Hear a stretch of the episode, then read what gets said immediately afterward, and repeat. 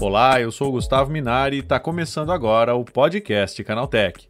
Um dos assuntos mais comentados e polemizados nos últimos tempos nas redes sociais é a necessidade de ter um selo de verificação, seja no Twitter, no Facebook ou no Instagram. O problema é que a compra de selos de verificação nas redes sociais pode afetar a credibilidade e o alcance dos perfis de marcas e criadores de conteúdo. Para falar sobre isso, eu converso hoje com o Kim Neri, diretor de criação da agência Pira. Então vem comigo que o podcast que traz tudo o que você precisa saber sobre o universo da tecnologia está começando agora.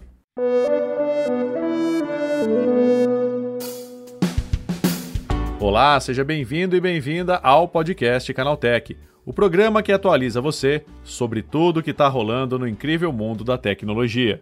Não se esqueça de seguir a gente no seu aplicativo preferido para receber sempre os episódios novos em primeiríssima mão. E é claro, aproveita para deixar uma avaliação para a gente por lá. Diz aí o que você está achando do podcast Canaltech. Combinado? Então vamos ao tema de hoje.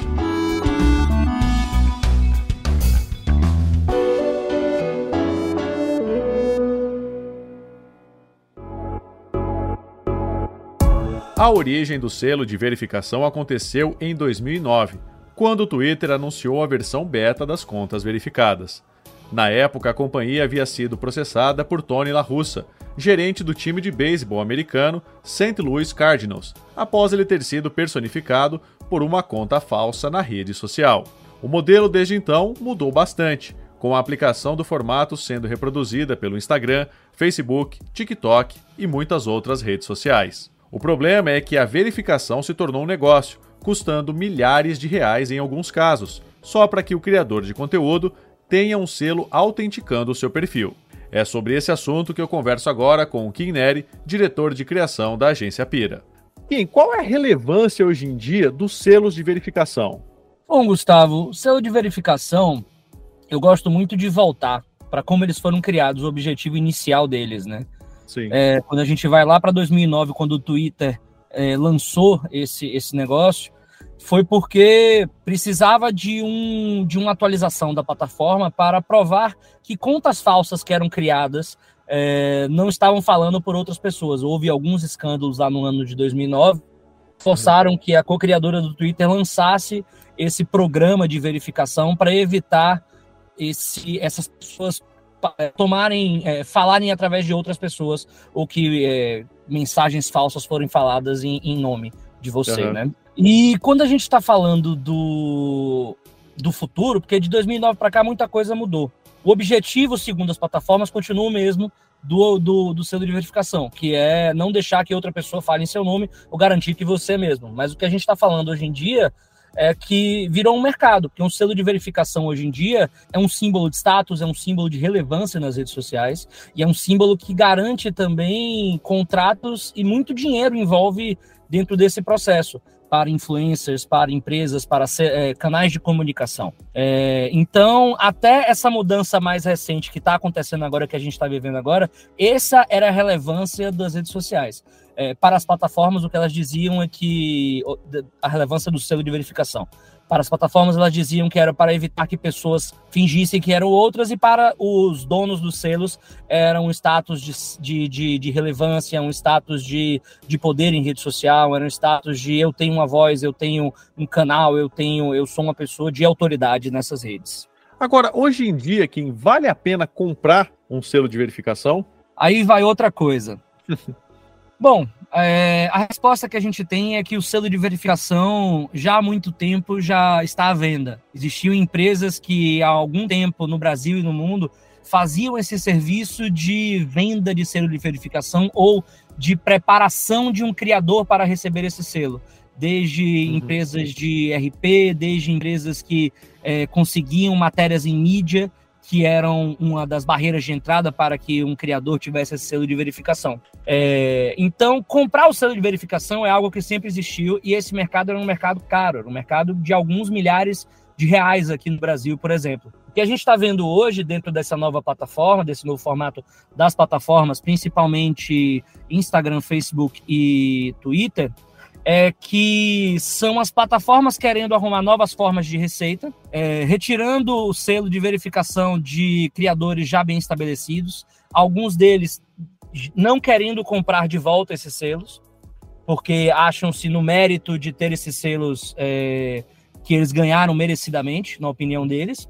Uhum. E a gente está tendo outros criadores que estão comprando esses selos e que estão ganhando relevância é, tanto orgânica, entre aspas, quanto de alcance mesmo, por causa da compra desses selos. Isso varia de plataforma para plataforma, porque o Twitter oferece isso, mas o Instagram e Facebook não têm oferecido nesse formato de venda de selos deles. Eles ofereceram num beta testing que eles fizeram na Nova Zelândia, mas ainda não está definido se na compra desse selo você vai ter esse aumento de, de alcance. Mas a autoridade do selo azul continua. Então é uma resposta que tem argumentos para os dois lados.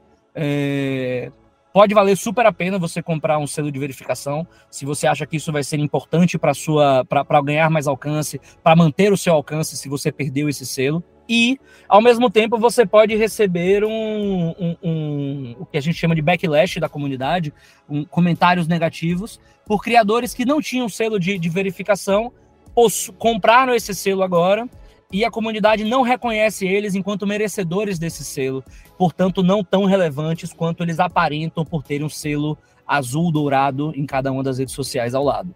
Agora, Kim, é, isso é meio contraditório, né? Porque a pessoa acaba tendo que pagar para provar que é ela mesma, né? É isso mesmo. É, no final das contas, é, se tornou, como eu falei mais cedo, é um mercado de, de, de relevância ele paga para dizer que é ele mesmo, sendo que isso poderia ter sido resolvido com um formato de banco de dados, de integração com CPF, por, por assim dizer, uhum. é, ou associar um cartão de crédito, se a gente está falando em termos de tecnologia, à plataforma. Mas a plataforma está buscando novas formas de, de fato, monetizar, de ganhar receita, é, fugindo um pouco do, do formato tradicional de publicidade ads.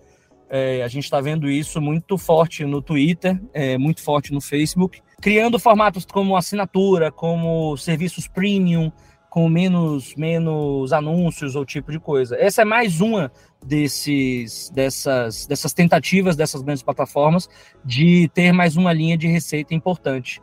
Então, a, a controvérsia está muito em cima disso, de por que, que eu tenho que é, pagar para provar que eu sou eu mesmo. Ao mesmo tempo, você pagando, é, você tendo esse selo, você garante é, a, sua, a sua identidade. Em um mundo que a gente está vivendo de é, medo de fake news, de deepfakes, aqueles vídeos que pessoas colocam rostos ou vozes de, é, é, criados por inteligência artificial, parecendo é, é, que, que é você, mas de fato não é. Essa verificação pessoal, na teoria, ele protege disso. As empresas encontraram aí um nicho, né, Kim? Ou seja, é o criador de conteúdo ele precisa provar que é ele mesmo, né? Ele não quer correr o risco de ter esse perfil atrelado a uma pessoa que não seja ele, mas ao mesmo tempo a empresa pescou isso, né? Falou assim: puxa, se eles querem pagar e eu tenho um serviço que eu posso cobrar, né? Aí meio que juntou a fome com a, com a vontade de comer, né? É muito isso aí. E assim, novamente, Gustavo, isso é uma tentativa das, da, dessas empresas. Está muito incerto ainda. Quando a gente olha para o que o Twitter fez, o Twitter tirou o verificado de todo mundo, gerou um grande revolta da internet. O Elon Musk está devolvendo é, de algumas pessoas o verificado é, de forma arbitrária e a gente ainda não sabe exatamente como que vai funcionar isso aí, é, como que vai funcionar esse novo mercado de venda de verificação em rede social, porque a gente tem outros players que não estão trabalhando isso. O YouTube não está trabalhando isso, a venda de, de, de, selo verificado. O TikTok não está não tá trabalhando isso, essa venda de selo verificado. Então a gente está, de fato, no precipício de uma mudança de como esse mercado de influência é, acontece no Brasil e no mundo. Para a gente ir encaminhando para o final, queria saber da tua opinião. Para quem tem relevância nas redes sociais, ou seja, que é um produtor de conteúdo, a compra do selo de verificação, em algum momento, ela pode significar um tiro no pé? Hoje em dia, em alguns casos, está significando tiro do pé. É, mas o que eu gosto de dizer sempre, que na construção de uma comunidade digital abaixo de um criador de conteúdo, o conteúdo é rei. Então, o criador de conteúdo ele tem que focar assim na qualidade do seu conteúdo ele tem que focar no que a, o que a audiência dele gosta de ver sobre ele e mirar nisso. É, a construção de conteúdo é sobre consistência e constância. É sobre o criador estar tá sempre falando com o público dele e cada vez ele está falando com um pouco mais de pessoas, porque as plataformas trabalham e enviam esses vídeos organicamente. Então, a médio prazo, que toda a construção de conteúdo deve ser pensada a médio e longo prazo, a qualidade do conteúdo vai ser rei, não o selo de verificação. Tá certo, Kim. Obrigado pela tua participação. Bom dia para você, hein? Obrigado, Gustavo, pela oportunidade. É, vou dizer que sou um fã do podcast, escuto bastante. Sou fã, viu? Tá certo, Kim. Valeu, obrigado. Bom dia para você. Tá aí, esse foi o Kim Neri falando sobre a necessidade de ter um selo de verificação nas redes sociais e os problemas que isso pode trazer. Agora se liga no que rolou de mais importante nesse universo da tecnologia no quadro Aconteceu Também.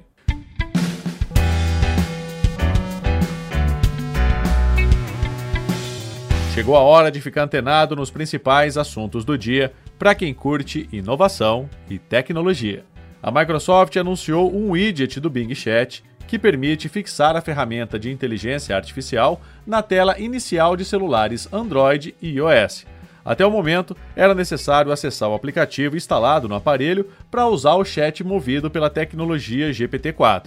Os widgets tornam a experiência do usuário muito mais fácil no celular. Assim que a atualização estiver disponível, você poderá acessar o widget do Bing Chat diretamente na tela inicial do dispositivo móvel, em vez de ter que abrir o aplicativo para acessar o recurso.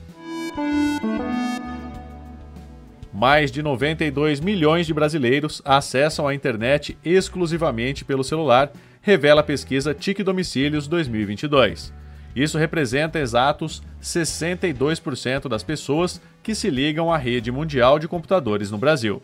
A edição recente da pesquisa revela que o celular é o favorito da população feminina, com 64%, entre os pretos, 63% e pardos, 67%, bem como nas classes D e E, com 84%.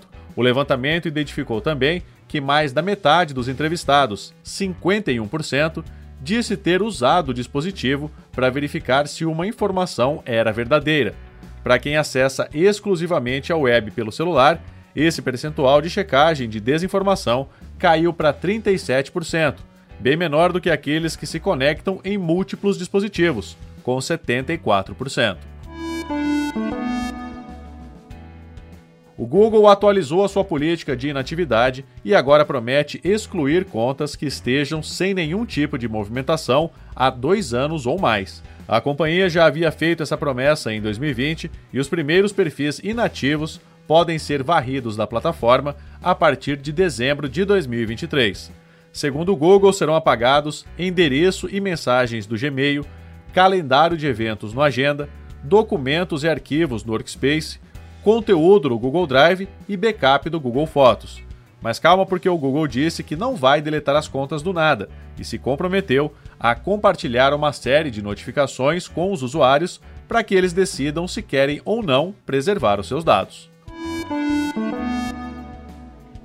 O CEO da OpenAI, Sam Altman, disse estar nervoso com o uso do Chat GPT e outras IAs para interferir no processo eleitoral dos Estados Unidos. O executivo também voltou a pedir a regulamentação para as IAs, algo que considera indispensável para evitar problemas com tecnologias que ele diz ser assustadoras. O maior temor de Altman e de críticos é que os chatbots potencializem danos sociais já comuns na internet, como a disseminação de fake news, preconceitos e desinformação. Recentemente, um empresário foi preso na China após admitir ter usado o chat GPT para criar uma notícia falsa sobre um acidente de trem. Pouco antes do Dia Mundial da Conscientização sobre Acessibilidade, comemorado em 20 de maio, a Samsung anunciou melhorias no recurso de som ambiente para o seu fone Bluetooth Galaxy Buds 2 Pro. O objetivo é atender a pessoas com deficiências auditivas e auxiliá-las a aproveitar melhor os sons do mundo ao seu redor. Para isso, o aplicativo de ajustes dos fones ganhou dois níveis a mais no volume do som ambiente, aumentando as possibilidades de personalização para cinco no total. Além de aumentar o som ambiente como um todo, também é possível realizar alguns ajustes extras de acordo com a necessidade de cada um. há como configurar dois níveis distintos de som para o lado esquerdo e direito, por exemplo. Além disso, o som ambiente pode ser sintonizado de acordo com os ouvidos da pessoa, por meio da função Adaptar som ambiente. Dessa forma, a clareza de som é aumentada com uma personalização ainda mais extensa.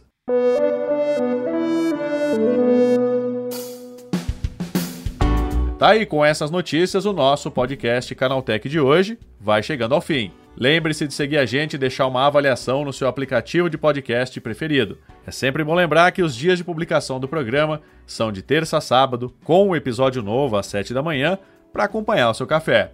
Lembrando que aos domingos tem também o Vale Play, o podcast de entretenimento do Canaltech. Esse episódio foi roteirizado e apresentado por mim, Gustavo Minari, e a edição foi do Vicenzo Varim. O programa também contou com reportagens de Fabrício Calisto, Alveni Lisboa e Vinícius Mosquen. A revisão de áudio é da dupla Mari Capetinga e Gabriel Rime, com trilha sonora de Guilherme Zomer. E a capa desse programa foi feita pelo Eric Teixeira. Agora o nosso podcast vai ficando por aqui. A gente volta amanhã com mais notícias do universo da tecnologia para você começar bem o seu dia. Até lá. Tchau, tchau.